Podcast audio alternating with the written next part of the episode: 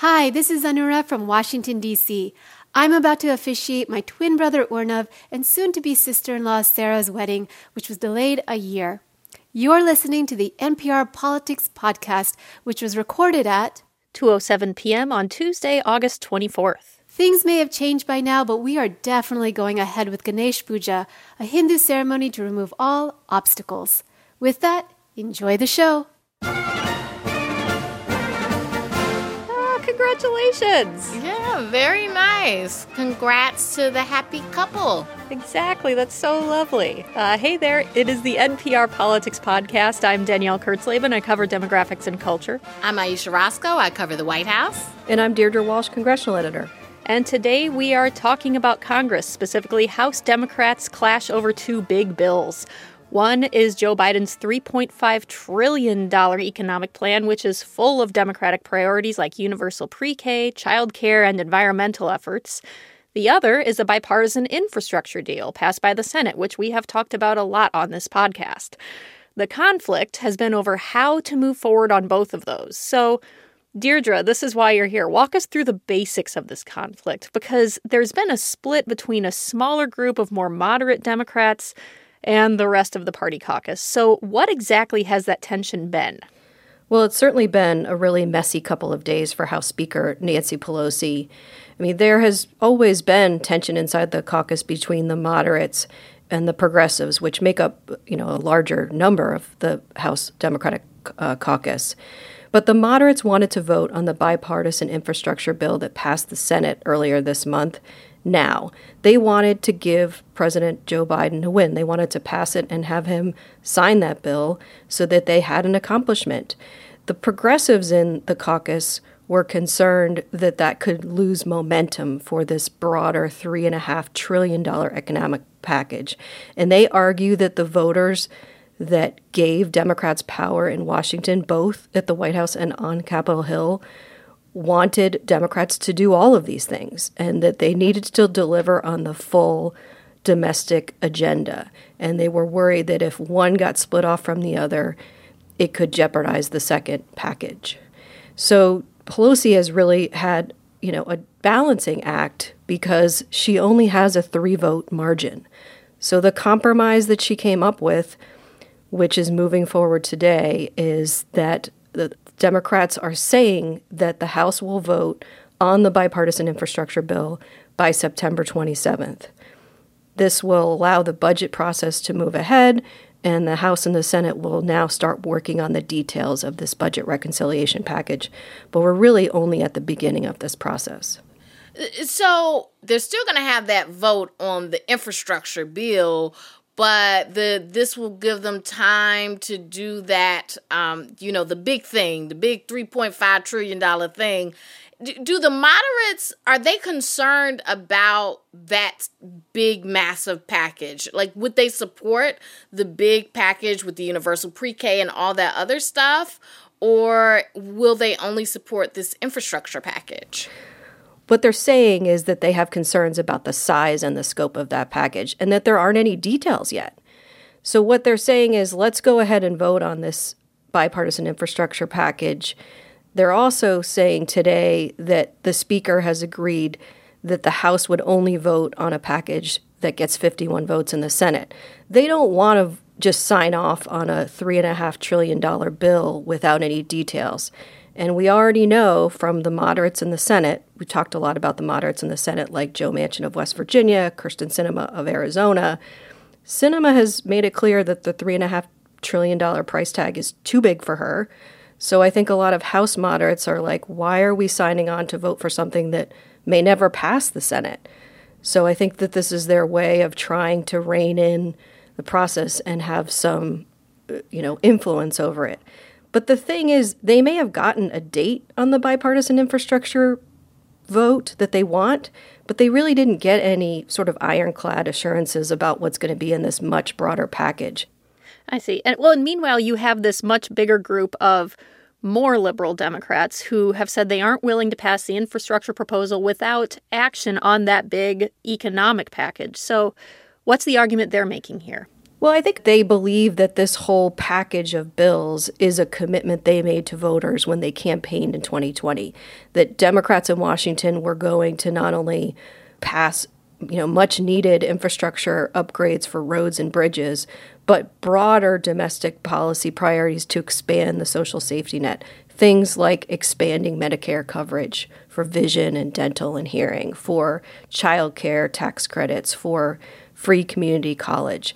These are all things that they believe go hand in hand, and they didn't want to separate out sort of the the smaller package that did have some bipartisan support in the Senate and is expected to have some in the House from that broader package that they have to pass just with Democratic votes. Ayesha, I'm curious about where the White House is in all of this because clearly this is Biden's economic agenda, but is the White House publicly involved with the logistics here, with how these things get passed? Publicly they are putting a lot of their backing into Pelosi and believing because Pelosi has been able to get some really big things done in the past that she'll be able to get this done too. And and I, I think this is also, you know, Jen Psaki, press secretary, White House press secretary Jen Psaki was asked about this yesterday. Um, and she talked about how the president has had multiple calls with Pelosi in recent days. Um, and that this is is, you know, that they they want all of this to get done. And so they're less concerned about the process. They're saying there are lots of different options and different ways to get this done. This is a democracy. They have to figure this out.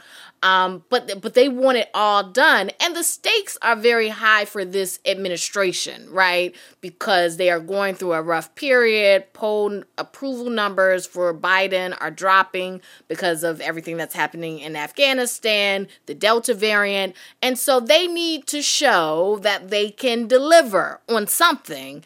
And this is where they can show they can deliver on their economic promises. So that that is why the stakes are so high for this administration. But they're they're putting a lot of faith in Pelosi. And Ayesha Pelosi did remind her colleagues just a few minutes ago about how big of a deal this whole exercise is and what it means for the party going forward. Passing this rule pays the work the way for building back better, the Building Back Better plan, which will forge legislative progress unseen in 50 years that will stand for generations alongside the New Deal and the Great Society. This legislation will be the biggest and perhaps most controversial initiatives that any of us have ever undertaken in our official lives. Right. So that was Pelosi not long before we just started recording here. This is all ongoing today. Deirdre, where have Democrats landed as of right now? Well, this first step lets them start the much harder job of writing the details for this $3.5 trillion package. So the committees are going to go back and do that now. And they're really trying to sort of turbocharge that process and give committees till the end of September. I mean, a $3.5 trillion bill that remakes the federal safety net is a big undertaking.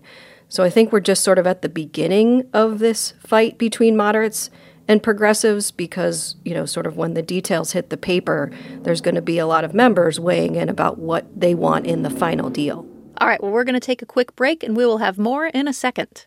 Support for NPR and the following message come from Verizon. Director of Corporate Social Responsibility Alex Cervello shares how Verizon is helping schools bring technology into the classroom and working to move the world forward for all we wanted to ensure that students and teachers have access to innovative learning tools and the proper training to successfully integrate them into the classroom, whether that be in person or in a hybrid setting. To learn more, go to citizenverizon.com. Maddie Sofia here, host of Shortwave, the daily science podcast from NPR. Listen for new discoveries, everyday mysteries, and the science behind the headlines, all in about 10 minutes every weekday. It's a great addition to your daily listening, whether you're a science nerd or, you know, just a little science curious. Subscribe now to Shortwave from NPR. And we are back, and we have been talking a lot about Congress here, but let's talk more about the White House, Ayesha, because Joe Biden campaigned on compromise, on being more moderate than some of his competition.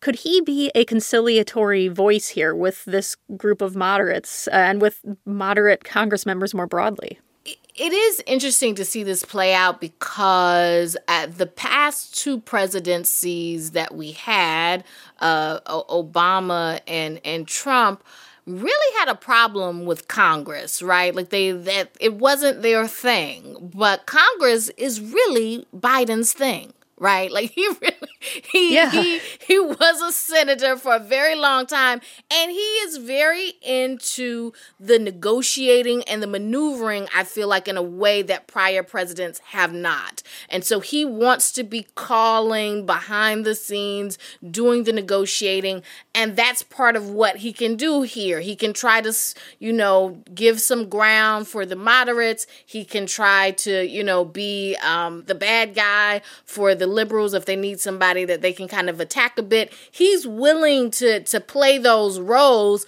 because ultimately he just wants to get something done and he does seem to understand in a way that other um, presidents have not, recent presidents have not, how to try to work Congress. And he will need that knowledge to get done what he's trying to get done because it is massive, as we've already said. Mm-hmm. And Ayesha, the other thing Joe Biden has is he has an asset in a very experienced House Speaker, Nancy Pelosi. Yeah. I mean, this is not her first rodeo.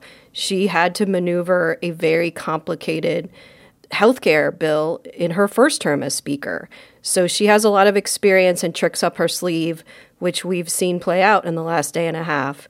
So I think sometimes he leaves, I think, the you know ins and outs of maneuvering the caucus to her, but certainly his relationships, like you talked about with lawmakers, you know, is a different type of administration than we've seen from the past couple of presidents.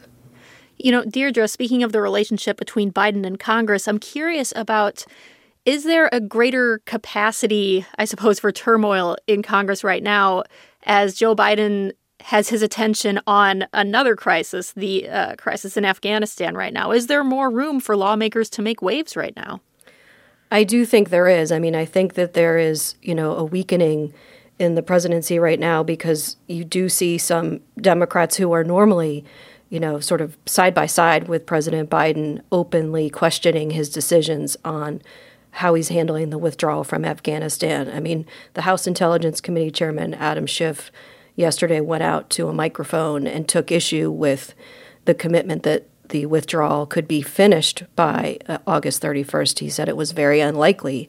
I mean, that was a clear break from the White House. So it's it's kind of rare, but I think at this moment there are some Democrats um, willing to break with the president, just like there are moderates, you know, sort of willing to openly break with uh, Speaker Pelosi. And Ayesha, I'm curious about that from your point of view, from the White House point of view as well. Uh, you mentioned earlier that the political stakes for Biden to get these bills passed seems higher now because of Afghanistan. And I'm wondering eh, how lasting could the damage from not passing these be? Is is this the sort of thing that could imperil him in 2024? Well, I mean that that that's going way into the future. We gotta, I think sure. they got to figure out what's happening today. But uh, this is what I will say: I, he has to get something done, right? Like if mm-hmm. I think even just looking at 2022, the midterms, they have to get something done and he has to be able to make a case that he was able to deliver uh, for the American people. So he has to, and I, the argument that some would make, and the reason why there's this emphasis on getting everything done right, right now, universal pre K, community college, everything, is because after 2022, you do not know that you're going to have those majorities, mm-hmm. the very slim majority that you have now. And so you have this very narrow window to get something done and to be able to sell it to the American people. So, in that sense, this is a make or break moment for his presidency because he has to get something done. To not do so um, would be devastating. All right, well, we are going to leave it there for now. Until tomorrow, I am Danielle Kurtzleben. I cover demographics and culture. I'm Ayesha Rascoe. I cover the White House. And I'm Deirdre Walsh, congressional editor. And thank you for listening to the NPR Politics Podcast.